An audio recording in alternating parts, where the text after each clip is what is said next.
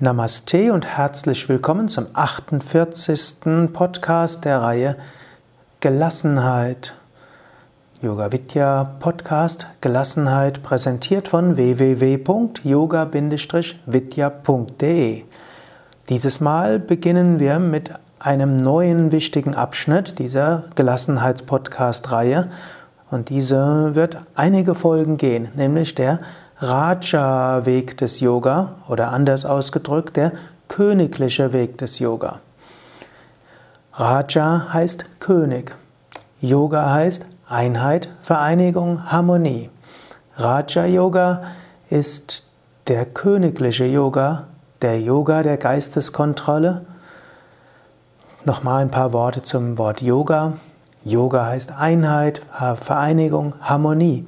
Yoga bezieht sich sowohl auf den Zustand der Einheit und Harmonie, das ist das Ziel, das du irgendwann erreichen willst. Yoga ist aber auch jede Praxis, die dir hilft, dorthin zu kommen, zu diesem Zustand der Einheit und der Harmonie.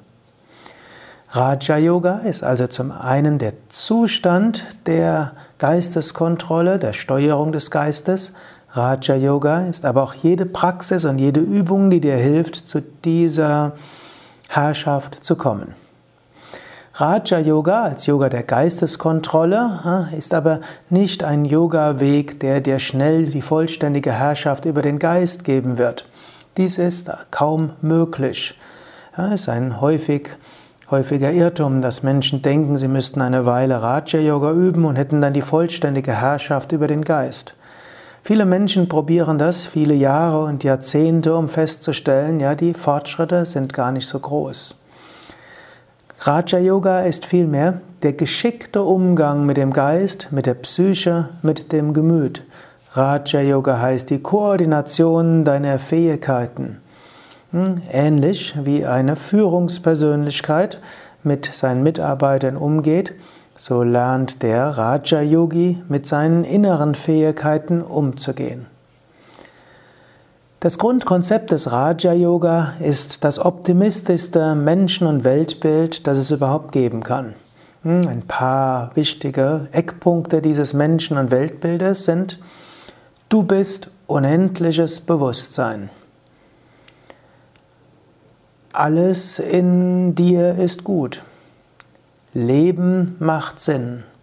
Um diesen Sinn zu erfüllen, hast du eine Psyche mit verschiedenen Fähigkeiten sowie einen Körper. Deine Aufgaben sind, gehe geschickt mit deinen Fähigkeiten um. Erfülle den Sinn bzw. die Aufgaben deines Lebens. Was sind jetzt die Aufgaben deines Lebens bzw. der Sinn deines Lebens laut Raja Yoga? Laut Raja Yoga gibt es vier Hauptaufgaben bzw. einen vierfachen Sinn des Lebens. Erstens, mache Erfahrungen. Zweitens, entfalte deine Kräfte. Drittens, bewirke etwas in dieser Welt. Und viertens, erfahre deine wahre Natur. Letztlich heißt es, du bist unendliches Bewusstsein und ewig. Du bist in diese Welt gekommen, um diesen Sinn zu erfahren und dann wieder zurückzukommen, um dich zu verwirklichen als unendliches, ewiges Bewusstsein. Um diesen Sinn des Lebens zu erfüllen, hast du ein zweifaches Mittel. Du hast zum einen einen Körper, diese genannt auch Bahirkarana, äußeres Instrument. Zum Zweiten, du hast Geist, Psyche, auch genannt Antakarana, inneres Instrument. Du bist nicht Körper und Geist, du hast Körper und Geist. Mehr darüber hast du ja schon gehört im Jnana-Yoga-Teil. Die Psyche wiederum, hm, Antakarana genannt, hat verschiedene Fähigkeiten. Diese verschiedenen Fähigkeiten haben eine Eigendynamik, sie wirken auf unterbewusster Ebene und sie arbeiten auf unterbewusster Ebene. Diese Fähigkeiten in der Psyche wollen dir helfen. Sie meinen es gut mit dir, sie stellen sich aber oft nicht geschickt an. Die Fähigkeiten in deiner Psyche sind wie Mitarbeiter, unkündbar und wohlmeinend. Hm? Eine Analogie, die sich aus dem Begriff Raja Yoga ergibt, ist die Analogie von einem Königreich. Raja heißt ja König, Raja heißt auch Herrschaft.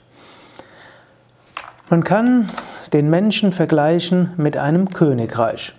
In einem Königreich gibt es einen König, es gibt Minister, es gibt Untertanen und das Ganze ist natürlich ein Königreich. Auch, äh, in, auch ein König ist kein absoluter Herrscher, auch nicht in vergangenen Zeiten. Heutzutage gibt es glücklicherweise nicht äh, keine Erbmonarchien mehr, hm, sondern man kann sagen, hm, die moderne Regierungsform ist sicher eine viel geschicktere und bessere als früher. Aber gehen wir trotzdem vom Königreich aus, denn es gibt auch gute Gründe, weshalb man von einem Königreich ausgehen kann. Auf gewisse Weise hat ein Königreich verkrustetere Strukturen als eine Demokratie. In diesem Sinn, der König ist nicht absetzbar. Es gibt einen König. Der König hat Minister und der König hat Untertanen. Aber der König ist kein absoluter Herrscher, sondern hm, der König muss mit dem umgehen, was in seinem Königreich ist. Idealerweise, ein König regiert so, dass es den Untertanen gut geht. Ein König koordiniert die Fähigkeiten der Untertanen. Drittens, der König trägt dazu bei, dass die Fähigkeiten der Untertanen sich entwickeln. Viertens, der König hilft, dass sich das Königreich als Ganzes weiterentwickelt, einen Sinn ergibt. Und letztens, fünftens, der König hilft, dass das Königreich friedvoll mit seinen Nachbarn lebt. Übertragen auf die Psyche. König, hm? oder vielleicht gehe ich noch weiter, bevor ich auf die Psyche das direkt übertrage. Besonderheiten dieses Königreichs, also deines Königreichs, hm? letztlich du als König und Königreich. Besonderheiten sind, du hast Untertanen, die unsterblich erscheinen, du kannst sie nicht loswerden, du kannst sie nicht ins Exil sperren, du kannst sie noch nicht mal wirkungsvoll einsperren. Alle Untertanen meinen es gut, sie sind aber oft recht ungeschickt. Drittens, du hast auch Minister, die unkündbar sind. Nicht du ernennst die Minister, sie sind einfach da. Sie meinen es gut, sie sind aber auch oft ungeschickt.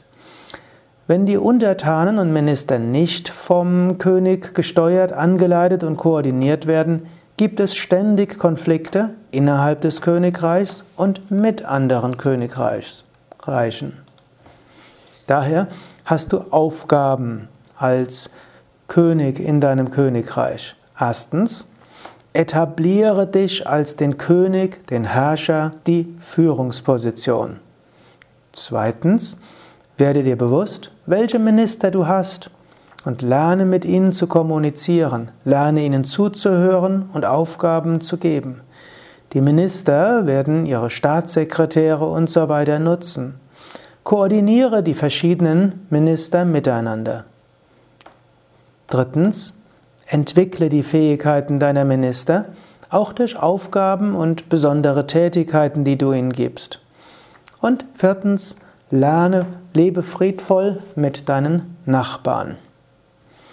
Okay, das mag jetzt alles etwas abstrakt klingen, aber es ist viel praktischer, als du denkst. Darauf werde ich bei den nächsten Malen zu sprechen kommen, darüber werde ich bei den nächsten Malen genauer darauf eingehen. Du kannst einmal überlegen, hm, vielleicht jetzt schon, bevor ich dich darauf genau aufmerksam mache. Was heißt das? Du bist König, du bist Herrscher, du bist Führungsposition. Welche Minister hast du vielleicht in dir? Wie kommunizieren die Minister mit dir? Wie könntest du sie miteinander koordinieren? Bis zum nächsten Mal. Alles Gute.